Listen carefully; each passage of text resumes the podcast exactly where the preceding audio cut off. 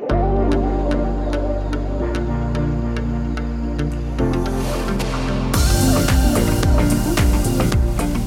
and welcome to the Crop It Like It's Hot podcast, brought to you by Arable Farming Magazine and the Crop Tech Show. We've got a slightly different episode for you this month. Our head of machinery, Toby Whatley, is hosting this one, and we're looking at risk management in agriculture. So, three farmers, including myself, sat down with Toby in the lovely Plough and Harrow pub near Malvern and discussed how our three very different farming businesses are riding the storm that is today's climate.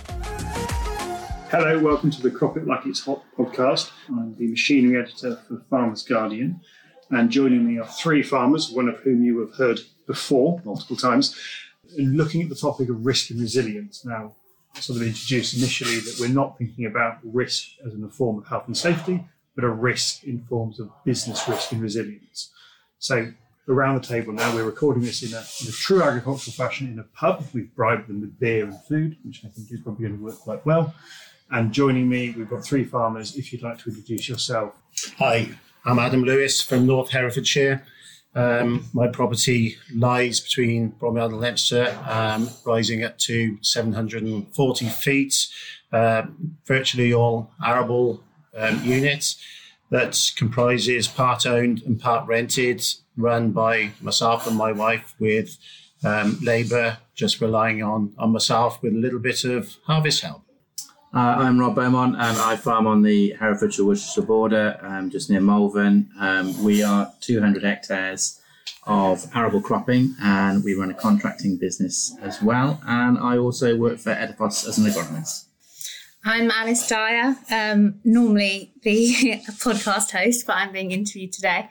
Um, so I'm wearing my farmer hat. We rent about 160 hectares of land um, and we grow baby leaf salads. So we're not strictly arable farmers, but we've recently taken on a Warwickshire County Council farm. Uh, so we're dabbling in the world of arable crops and we're new entrants. So everything is rented and we don't own any land.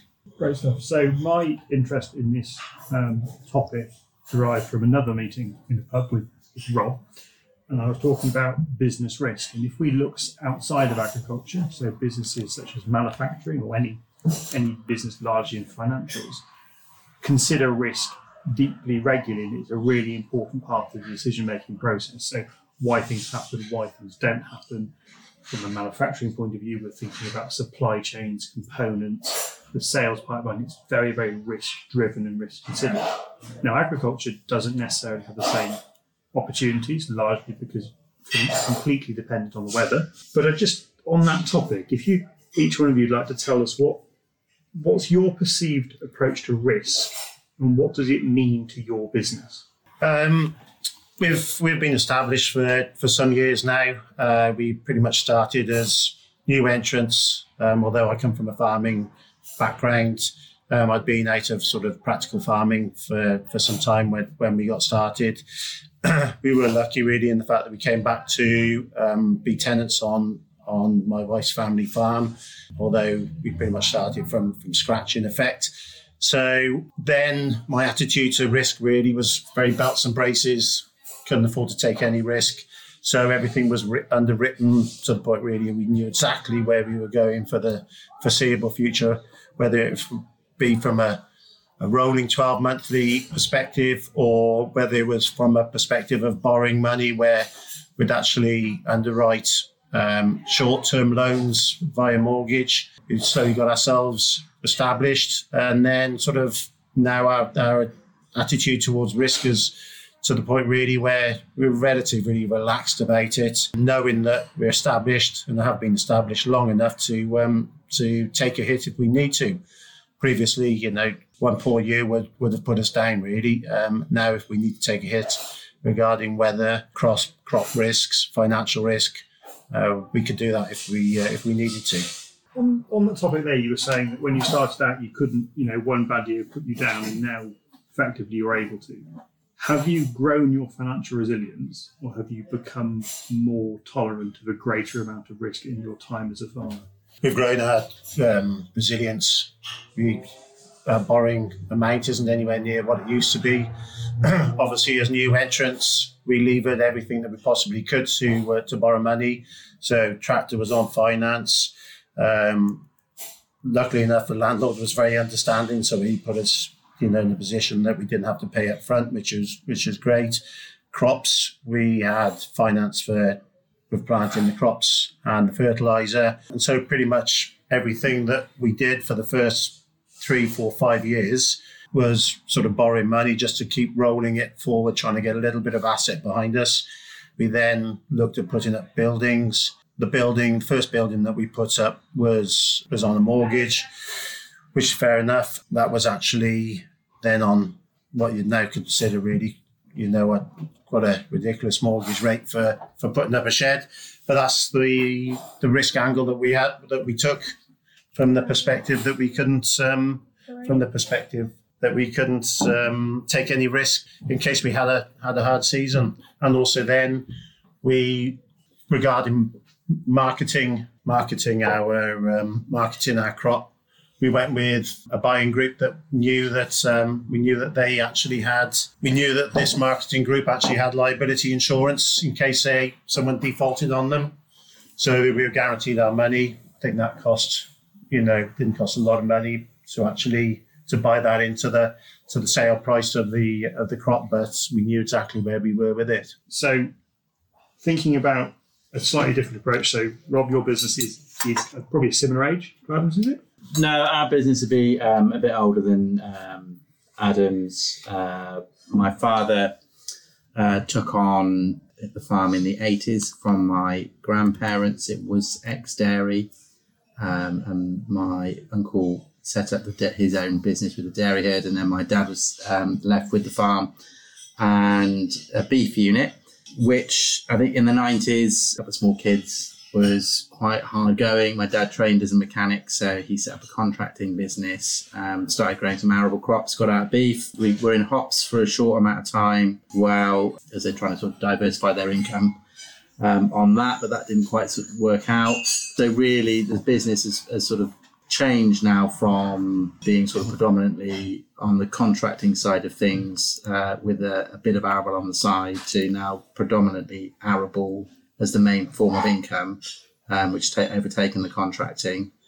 But in terms of risk management, our business, we're only 15 hectares of the land is owned, and so the rest is all rented in or contract farmed. So for us, the main thing is to have a diversified income stream so that we're not reliant on one enterprise for our, our whole business. Yeah, I think we, we've undergone quite a few changes in the last five years. Um, we've doubled doubled the amount of arable land we do. We put up um, some modern grain storage on farm now, um, so we're in quite a good position. Obviously, owning the base uh, that we operate from, which has just given us the opportunity to expand. But yeah, so that's why I've taken on a, a part time role as well as an agronomist, um, just to you know sort of guarantee uh, an income uh, that's away from the farm. So between the two, so you're you know, Adam, you're talking about that your business is relatively young, but actually quite centered around what you do.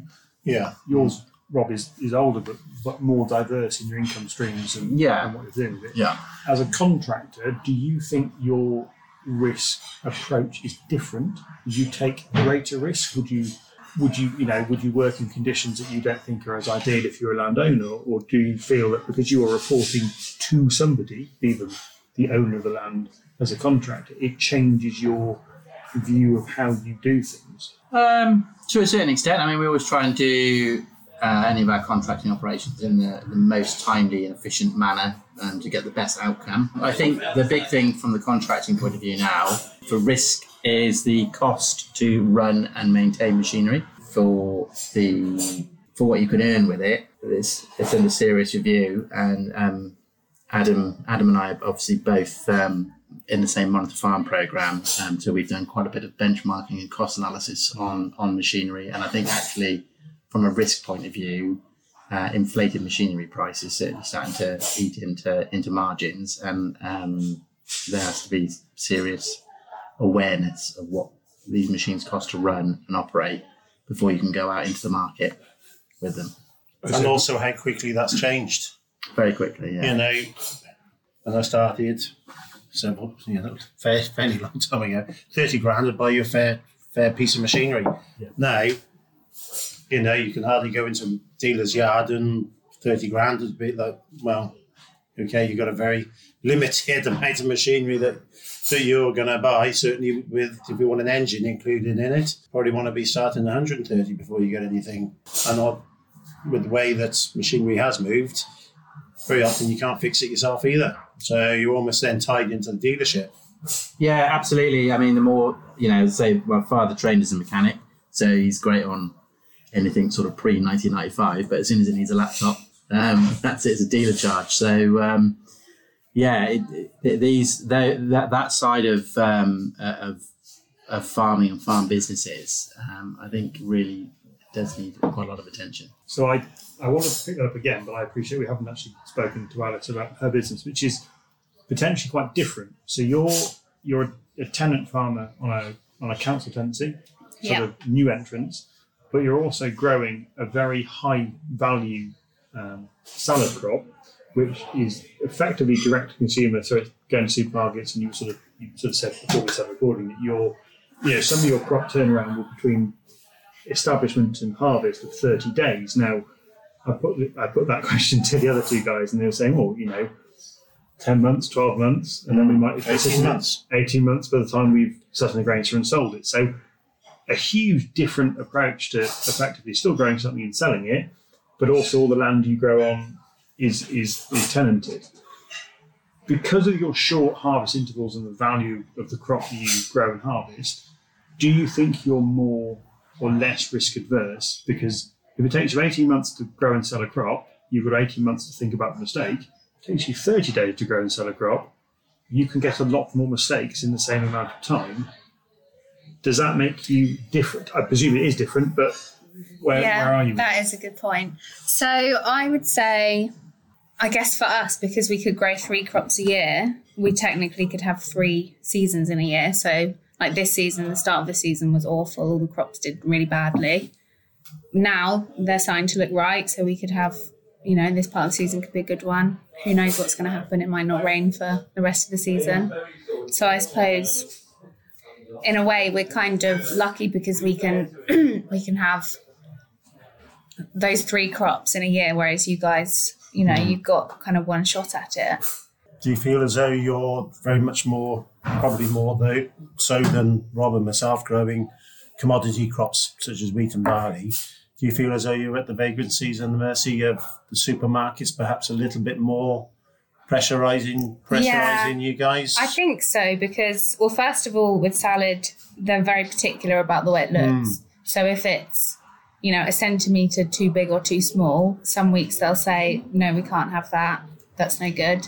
The next week, when they don't have enough product, they'll take anything. So they're kind of, yeah, I guess we're we're more kind of at mercy to the supermarkets. So thinking about um, my obviously preferred topic, machinery, and you said you two sort of uh, Rob Man touched on before, looking at the changes in machinery pricing. Alice, your business is relatively machinery heavy, but for a very short period of time.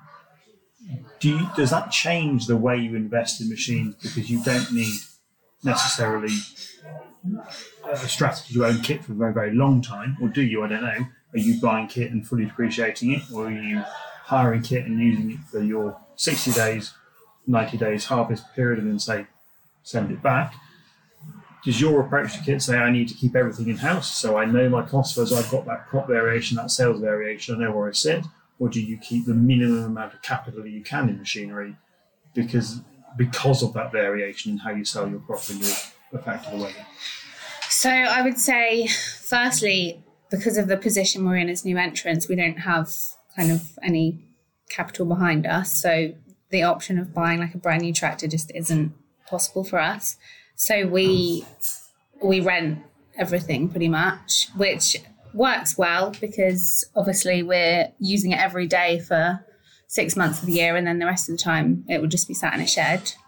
And also, you kind of get the support if it breaks down. Whereas if you're, you know, having to fix it yourself when you desperately need to harvest, then it's not much good. Um, we do buy some kit, but I'd say it's probably not the best. There's a lot of breakdowns. Um, so we tend to go for kind of, if we are buying anything, it will be cheap because that's kind of what we can afford. So we do tend to rent kit rather than buy it. So moving back to two other businesses, Rob, I understand most of your kit you own. Mhm. Would you ever consider hiring machinery? So Alice has said, actually, we only need we only need machinery for our harvest period, much like your combine. But you own your combine. Would you hire? Would you consider hiring a combine and fit more to Alice's business model, or do you see owning your own combine instead of going to a hire company and hiring a combine? Do you see that as a as a better management risk for you, or is it more security to know that you know what you've got and you know how it works and you can manage your harvest risk by knowing your output and having an idea of what you can achieve? Yeah, well, I've looked at um, uh, like for, for high capital items like combines. Um, I have looked at hiring, um, but actually, when we sort of worked out the cost um, per acre, um, it, for the mach- compared to the machine that we own, it was more expensive. And I also do some contracting with our combine, which I view as a fixed cost spreading exercise to bring in extra income to pay to maintain it and keep it keep it up together. So yeah, I'm sort of I'm quite happy with that that structure. Um, we have hired tractors in the past before, which has worked well, but we've sort of consolidated our machinery fleet to what we need, and so we have the capital tied up in those machines now. But yeah, I mean, I'm quite open to the idea of uh, releasing equity out of the machines and then um, hiring in what we need.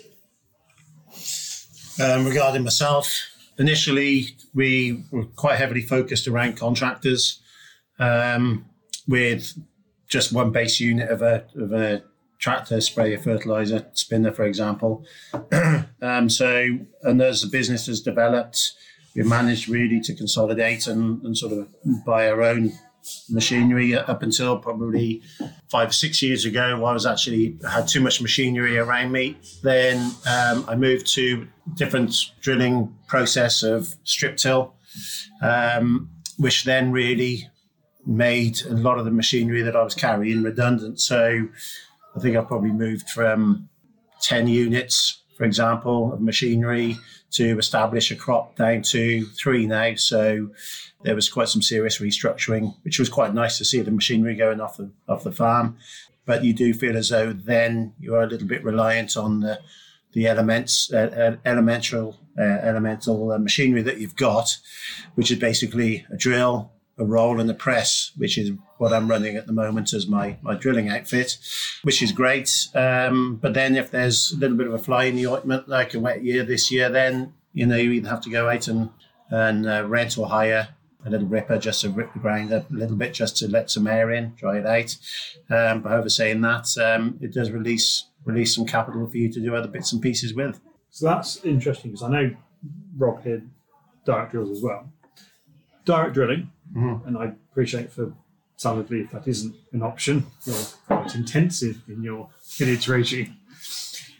Is direct drilling a, a sole benefit to your business for a capital reservation? So you're keeping some of that capital out and not investing some of it. Is it a better risk? Is that crop better risk reserved because you are putting less energy into establishing it? Or did you go into direct drilling because it reduced the labour inputs and the, the financial capital you were putting out to get that crop in and reduced your weather window, or increased your weather window, I guess, sorry, to get that crop established? Initially, for me, um, it was purely regarding regarding a, a timing issue, being a sort of one one man system in the fact that I was running at the time, and still am um, and still am running. It was all about trying to get that crop established as quickly and as efficiently as I possibly could on my own. It did mean that I had to upgrade my tractor to a bigger tractor, um, go out and buy the strip till machine, but then it did release then elements of my other machinery purchases or, or ownership that I wasn't using. Um, I do think that our business has actually become more resilient as a as a consequence. Uh, get the crops established more evenly, uh, and certainly from a profitability perspective, my business certainly has benefited. I believe from actually going to a direct drill system. So, Rob, you still run effectively non direct drill products for non customers that aren't looking at that. So you can give a comparison between the two to why you have one and why you have the other. Yeah, so I mean, we also run uh, a Mzuri uh, strip till drill, um, and then we also run a combination drill, um, which services some of our customers uh, on uh, on the drilling side of the contracting business, um, that aren't quite ready to move into the strip till system. Uh, I mean, very much similar for Adam. I mean, there's, there's me and my father as labour on the farm, um, and so the strip till system enables us to get crops established quickly uh, with a lower fuel requirement.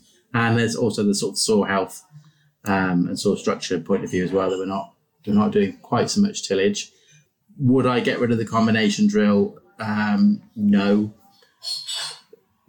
I still find that on some of our crops we grow um, dairy whole crop for uh, a customer, and actually for spring crops especially in challenging years, um, having that flexibility to be able to uh, sort of drill in a more conventional way allows us to establish reliably. Um, but for our certainly for our sort of home home farm, so to speak, I'm trying to keep it as uh, as much strip till as possible. But I quite like having the flexibility of doing what I need to do that's right for the crop.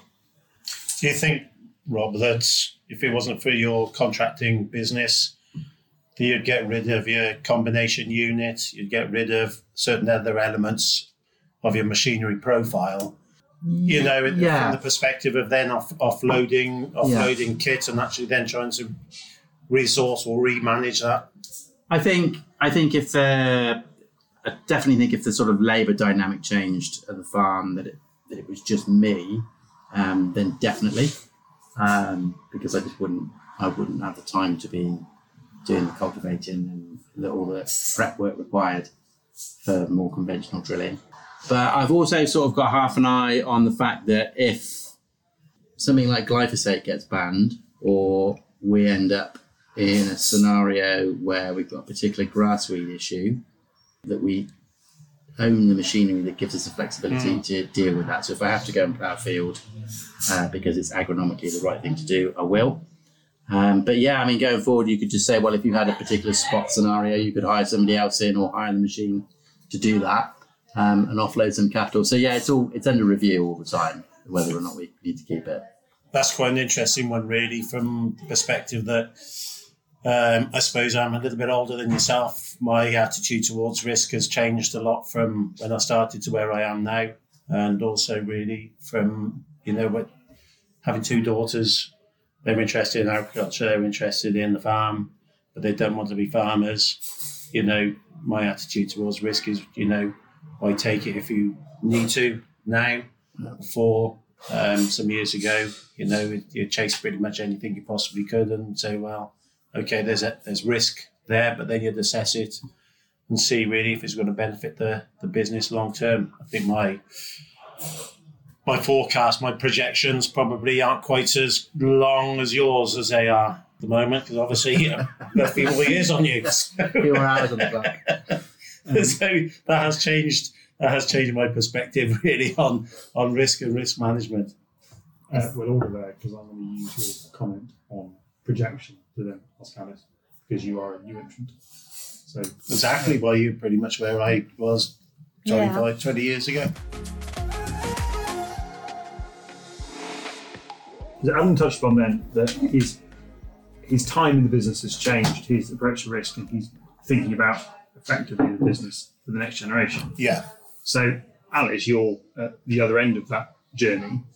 Do you think you're more you're not more happier? Do you think you're happier to look at investments for the longer term, or do you see the, the salad baby salad crop? Do you see that something that's happening in thirty years' time, or is that a way to draw capital from agriculture now to then invest in another in another you know income stream. What you say definitely resonates in that like we are very kind of high risk, high reward. We're, we're willing to take a lot of risks at the moment because we don't really have anything to lose mm. because, you know, we don't own anything that we could actually lose. Yeah, so I'd say the more time goes on, the less risk we're probably willing to take. But you know, at the start, we we were happy to take big risks and hopefully get big rewards. Yeah. in the fledgling business, you have to work hard and take risks. Yeah, and I think all farmers are risk takers, aren't they? Because Yeah. you wouldn't put a crop in the ground and keep your fingers crossed Yeah. for nine, We- ten months, would you? Otherwise, Yeah.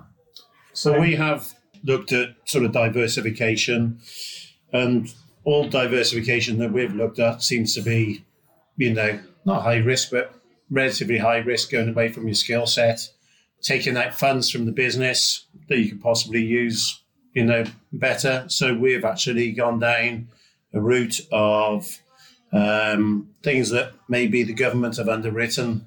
For example, holiday cottage that we got a nice little grant to set that up. We've gone into biomass.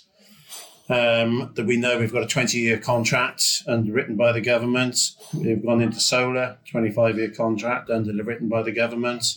Um, they there's some things that you can more or less plot um, and say, well, as a matter of fact, that's going to take me seven years to pay back. That's going to take me five years to pay back, etc. And you say, well, as a matter of fact, we know exactly where our risk element is there um, which is a direction that we've pretty much pursued quite hard, really. So your comments then about looking at things that the government supported with grants, those quite conveniently bring me on to a question that I've got for all of you actually. So we'll see the grant scheme. So recently we had the FE, FETF scheme that offered um, infrastructure grants for machinery and, and capital equipment. When you look at taking on a grant to buy machinery or taking on a grant to buy additions to your business, do you ever look at a, like a benefit cost analysis? So yes, the grant won't cover all of it. So the grant covers forty percent of it, however you know depends on the scheme you're with, who's supplying it. Do you factor in the fact that even though that it's it, it is grant available, do you still need it, and does that change that opportunity, or is it an attitude of well, it's available, so you might as well have one? Yeah, no, regard, regarding myself, and I don't want to go um, talking, you know, speaking too much, give Rob a chance. Um, but yeah, we use the grant schemes as much as we possibly can. For example, drill, sprayer, um, other elements of the business have, have been underwritten by government grant. Um, and it's worked really well for us. But I think then you've got to say, well, as a matter of fact, there's no point doing it unless you need it or want it, um, or it's going to take you in a different direction, um, such as you know new new starter drilling, strip till, for example. If you wanted to go down that, the government are offering those incentives because that's the way they want you to go. They want you to look after the soil, which they perceive direct drilling as being a benefit. Obviously, cattle handling and sheep handling equipment, all the rest of it's another element of encouraging farmers to perhaps be doing sheep and cattle husbandry in a, a higher welfare manner, whether it's looking after the man or whether it's looking after the animal better. I think that's really it's almost government incentive. Uh, yeah, we um, haven't had any of that machinery through grant schemes. Um, I sort of my sort of view on it is that I will I I don't want to let the grant scheme decide the direction of my business. So when we moved into Strip Till, uh, we bought a second-hand machine um, that we could afford to fund through the business directly rather than necessarily buying new because it was quite a low risk option for us. Uh, because if we if we didn't want if we decided the system wasn't right for us, the machine had already taken most of its depreciation, so we could we could move it on. Um, but I'm not opposed to having grants if they facilitate something that I actually I'm already prepared to invest in. But I sort of I, sort of think that the, the investment needs to, to sort of stand alone in its own right. Um, I wouldn't necessarily buy something just because there was a grant on it. absolutely. So on that one topic, so Alice, your business is significantly more specialist in the kit that you use and the things you have. Okay, so prime tractors are largely the same. Do you feel the schemes offer opportunities for growers like yourself, which are putting a lot more direct into the UK food supply chain than you know Adam and Rob, whose grain largely could be exported? So if we're thinking about actually, you know, food security, your side of the business is giving better food security to the UK, Mm. your two businesses, by the nature of what you produce. Yeah. So, do the grant schemes fully support you, and could they be different in that respect to help you manage that? I guess the thing with the grant schemes is you have to look at what the government is trying to get out of it. So at the moment, you know, like direct drills and stuff, they obviously want improved soil health. So none of the stuff that we would need, like, you know, specialist drills or harvesters, is going to do that. So they're not providing that. Whereas if there was suddenly a food security crisis and they suddenly thought we need to be growing more fruit and veg, then it might change. But yeah, at the moment, it just doesn't fit in with what the government are trying to achieve. So it's not, there's not really the kit on there that would help us. With returns to, I guess, the idea that you're talking about financial support, we are heading to a period of the end of direct payments. Um, so for some businesses, say Adam, most of your farming career, well, not all of your farming career would have been with direct payments. Yeah. Alice, you don't get any direct payments, is that correct? No, nothing. And then Rob, you've got a mix of direct payments between land you own, and then do you, did you have any direct payments with any land that you, some of the land you rent all? Yeah, yeah, we do. Um, on 40 hectares worth of BPS is basically our only government subsidy. Um, so for our business, the loss of BPS is uh, an inconvenience, but it, it isn't business critical. Thinking about direct payments, how will your three businesses change with removal of direct payments? Now, Alice, I'm imagining very little at all, but will it have an impact on the land you rent or other farmers? Well, ever the optimist, I thought, you know, the loss of direct payments might make land access easier. But I think with the way kind of nature markets are going and people wanting to rewild everything, it probably is not going to happen.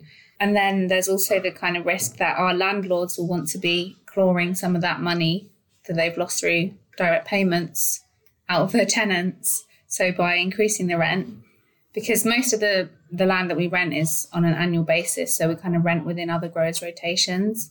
So they can they can up the rent every year if they wanted. The council farm's kind of given us a bit of stability because it's it's a ten year tenancy, but yeah, it's still a worry. But I guess it also means that we might have potential to have access to environmental payments and things like that going forward, which we haven't been able to get before. So So, Adam, you, from what you were saying earlier, you sound like you've built quite a lot of resilience to Hmm. um, effectively income without BPS. Do you does BPS play a big role in your business now, or have you structured your business that you have effectively thought we're not going to have it, we need to farm without it, and that's the direction my business is going? Yeah, pretty much as your last comment was really with you know we're saying bye bye to BPS and um, yeah, pretty much resigned to the fact that obviously we're going to have to farm without it, and they don't think it's going to affect our business um, to the extent that it would have done some years ago because we've factored in other little diversifications to actually sort of take the role of that. Um, I wouldn't like to say that we could foresee it coming, but we've managed to then build a little bit of resilience in through, as I was saying, other government funded projects. Um, and also, you know, we're quite heavily involved in our particular area, the countryside, um, in mid tier. Um, mid-tier schemes and also we will be looking to go to SFI um, we haven't jumped into that yet, but I would thought very, very likely we'll be there in the in the autumn, and also whether it's going to be some sort of trading platform for carbon or possibly even natural capital. Well, that's an area that we're looking at. I suppose you could say we're, we're trying to farm a little, farm a little smarter than harder, if you catch what I'm saying. Yeah, yeah. So, Rob, you were saying of, of your farmed area, slightly less than the 25% that you receive BPS on. Yep. Do you think that will change the way in which the customers you do stubble to stubble or farming agreements with, will it change the type of service you offer? So now you, you touched on you're quite regenerative, you're a you're an agronomist, you do you know FACTS as well, so you're you're quite different to maybe a lot of farmers that you're you can do the whole service and you also look at other farms input management, Mhm. do you think that changes the way that you offer that service and makes it more attractive to people who who are landlords and want somebody farming? Yeah, well, I'd like to think so. I'd say the company that I work for, um, at Edaphos, um, it was sort of a more um, reduced input focused agronomic service. And I think, you know, having that ability to be in control of the inputs for the contract farming services that we provide enables me to keep on top of that. And certainly doing things through the benchmarking through the HDB that we've done uh, over the years really highlighted to me the importance of being able to keep on top of your variable costs. And that's something that I'm really sort of quite focused on with our business. And then so for our landlords who we're contract farming for, I'd like to think that I'm providing them the sort of the best service and the most efficient way of growing their crops for them.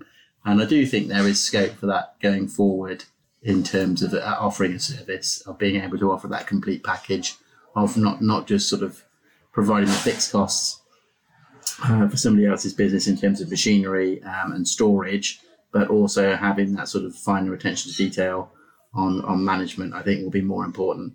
And we, you know, our, our, our business is not uh, reliant on the taxpayer particularly, and I've diversified our income stream so that you know we can we can cope with sort of fluctuations within grain markets. That it, you know doesn't necessarily we can still go to the shops and buy our food. It doesn't matter really what you're doing, whether it's growing lettuce, whether you're contracting, whether you're producing widgets or steel. Being Mr. Average doesn't pay really. You've got to be top 25% plus Otherwise, really, you're just going to drift off into fresh air and disappear. You've got to be within the top 25% and pushing, I think, to be a resilient and profitable company and one fit for the future. Yeah, and you've got to know. I mean, you know, Anna and I have done a lot of work with this uh, in terms of knowing our cost of production, and, and I think that's really going to be key for a lot of arable businesses going forward. Is actually understanding what it is that it costs you to produce a ton of wheat or, or seed rape. So you can actually make a marketing decision based on mm. on that. So you you know where you are, and I think for a lot of UK businesses going forward, actually there's going to have to be a greater focus on cost of production, understanding what your input costs are, what your sale price needs to be, and, and mitigating risk um, accordingly to your cost of production. Certainly, with the loss of BPS, there's not going to be much margin for error. So, with your your opinions then on understanding costs, it quite conveniently brings me to a topic of interest to me, which is which is data in agriculture. So, within the machinery sector, we we will talk about things. You know, the machinery you put diesel in them, or you put methane in them, or hydrogen, which is the future.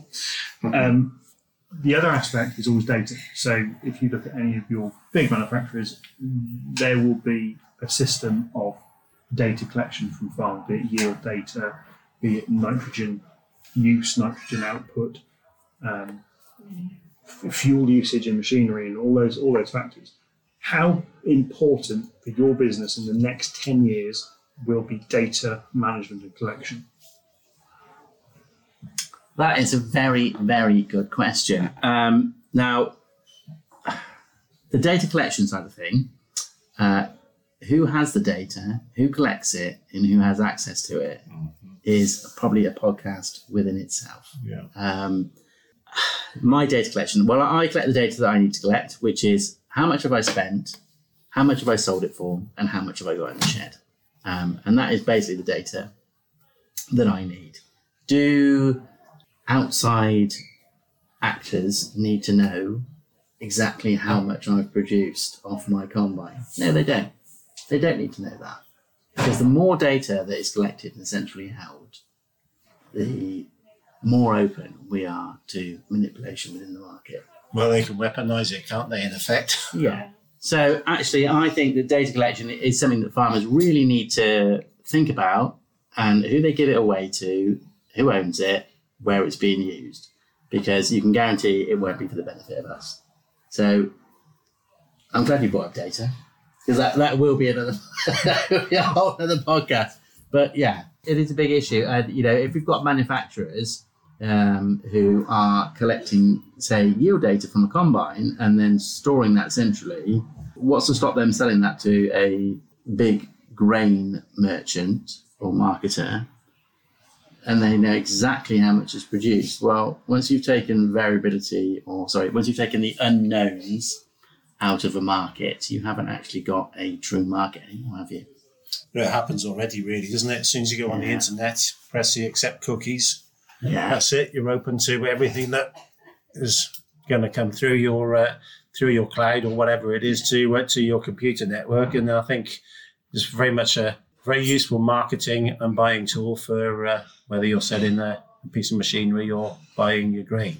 So um, I think we do have to be very careful about how we let third parties use our data. Otherwise, really, we're going to be um, responsible for uh, not necessarily our own demise, but we certainly won't be responsible for our own successes. So, um, yes, very much so. And actually, I think there's a huge there's huge benefit to data management within within a farming business in, in terms of collecting information on like fuel use or, or crop inputs or yield in an area. You know, what is, is, is that field performing? Is that corner of the field performing?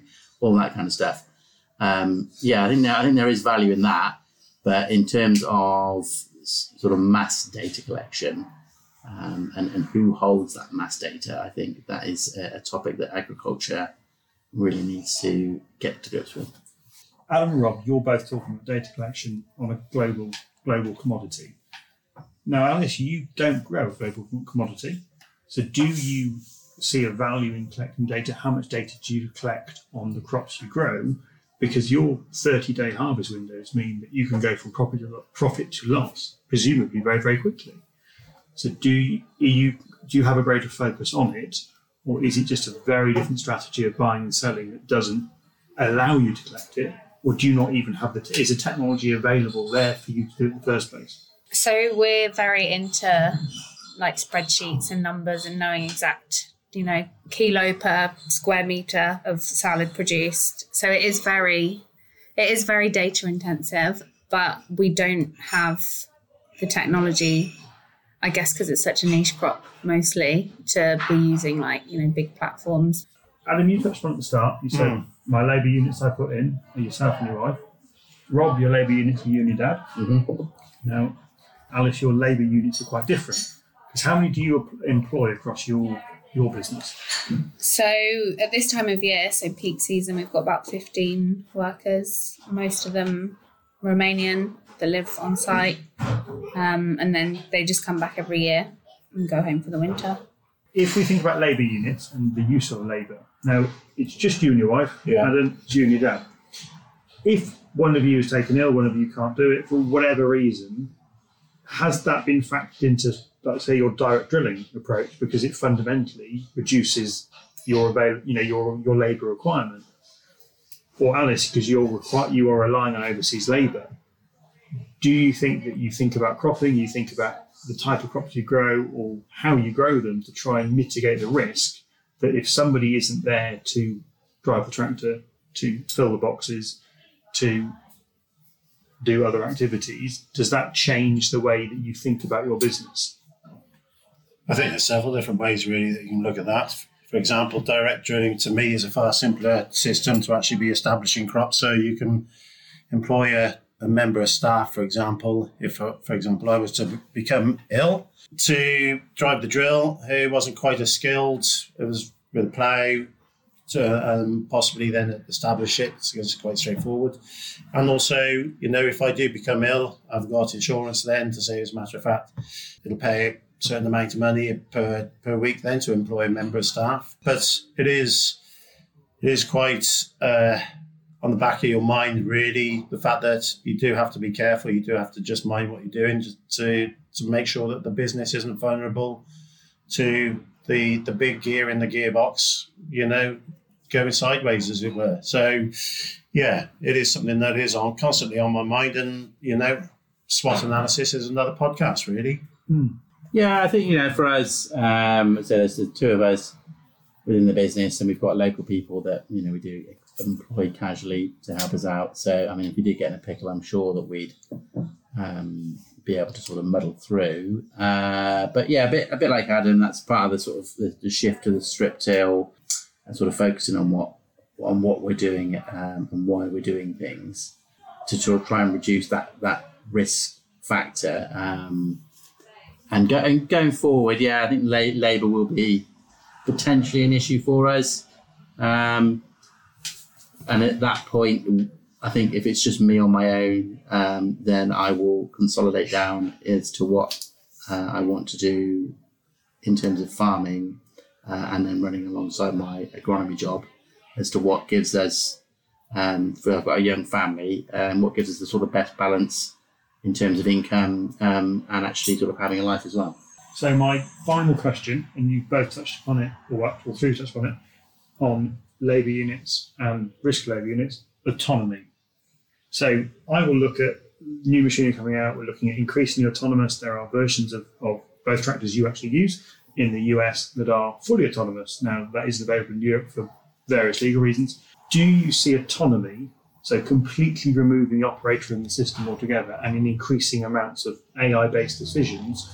Do you see that being a major benefit long term, or an additional cost that you will have to manage and risk assess in different ways? Uh, massive benefit. I mean, if we can get to the point where we uh, have got autonomous units in the field that we can set off to do, we're going to reduce axle weights because we won't need cabs, operator environments, all that kind of stuff. Um, we're going to free up labour time, and we're actually going to be able to allow farmers to spend more time actually managing what they do rather than attending a steering wheel.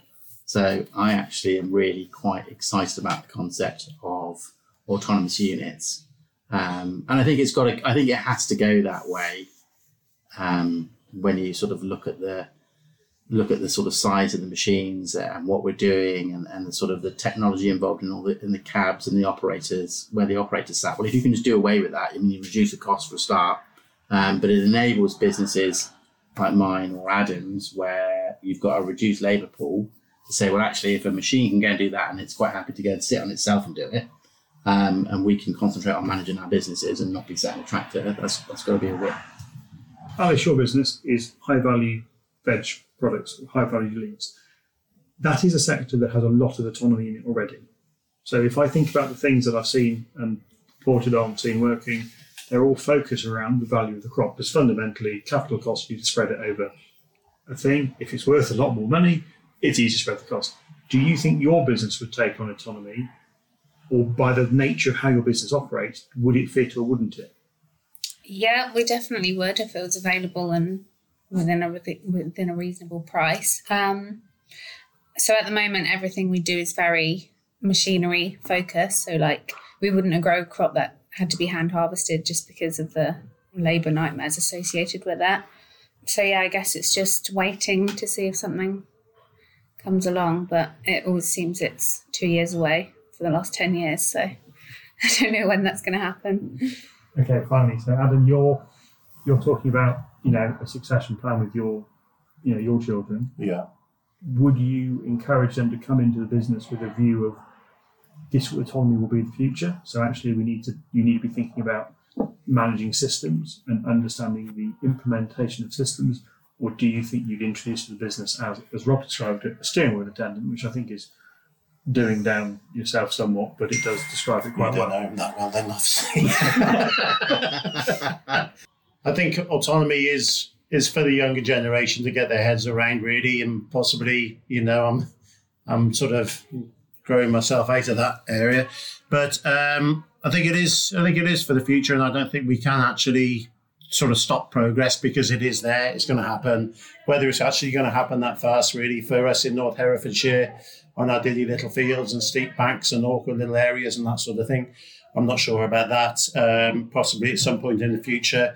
Um, Labour is something that I do feel has probably stilted my business in the fact that I think we've probably become so focused or have become so focused on efficiency, pretty much up to my maximum about what I can do maybe at some point I should have 10 years ago, 15 years ago, whenever it was, said, right, okay, I've got to start taking on more ground so that um, I could take a labour unit on. But really, I saw it then that I had to double my acreage pretty much overnight to get the efficiency for the next year of where I already was. So, and where we are, that's not easy to do. And then the implementation of, of that regarding um, finances, is another question. Um, so maybe you know expansion via drones and autonomous vehicles and stuff is is an area that possibly would lead you into an easier expansion of a business. But you're almost then really, again, as we have been for some time, in a race to the bottom producing increasingly cheaper and cheaper and cheaper food. And will it benefit us as farmers? Probably not. It'd probably benefit the the middleman um, or the middle person, as it were, sort of buying the product from us and, and, and putting it on the shelf. We'll get squeezed anyway, no matter whether we're we're now bums in seats, hands on steering wheels, or whether we're an autonomous vehicle. So, yeah, I've got very much mixed views about it. I must admit. As a final comment from all of you, what's the biggest risk to your business in the next 24 months? Rob, Uh, falling commodity prices, to be honest. Alice, Probably the weather. Adam? Probably agree with Rob. I think it's difficult to, to manage with everything that's going on in the world. Um, trying to juggle input prices versus output prices, really everything that you know an unstable sort of internal um, market, as in you know sort of within the UK. I don't think the government really have got any uh, you know sort of interest in us producing sustainably sourced food or even food security. And then we've got to think about the about the outside influences of Ukraine, Korea, South America. I mean, there's a number of different influences out there that can adversely affect my business, and I wouldn't even see them coming down the line. So uh, yeah, very unstable. Yeah, I think uh, price price volatility. I mean, is is, is the biggest risk um, to most farming businesses at the moment. I mean, there is ex- the extreme volatility we've seen in the last two years. Um, you know, uh, it's it's almost it's not impossible to manage, but it's very difficult to manage. Um, you know, when you've got high high input prices, fluctuating output prices, I think I think it's a it's a really big challenge that we've all got to try and manage. And as we as we speak, any, any, anything could happen in Ukraine or wherever in the next few weeks, and all of a sudden we could either put fifty quid a ton on the price a week or lose fifty quid a ton on the price a week, and and actually managing that is going to is, is a huge challenge. Thank you all. I think I certainly found that very interesting listening to some different views there. Thank you very much for tuning in for today's episode of Crop It Like It's Hot. I hope it was a good one for you. Don't forget, if you've ever got any feedback or topic ideas for the podcast, you can email us on podcast at agriconnect.com. And I will see you next month.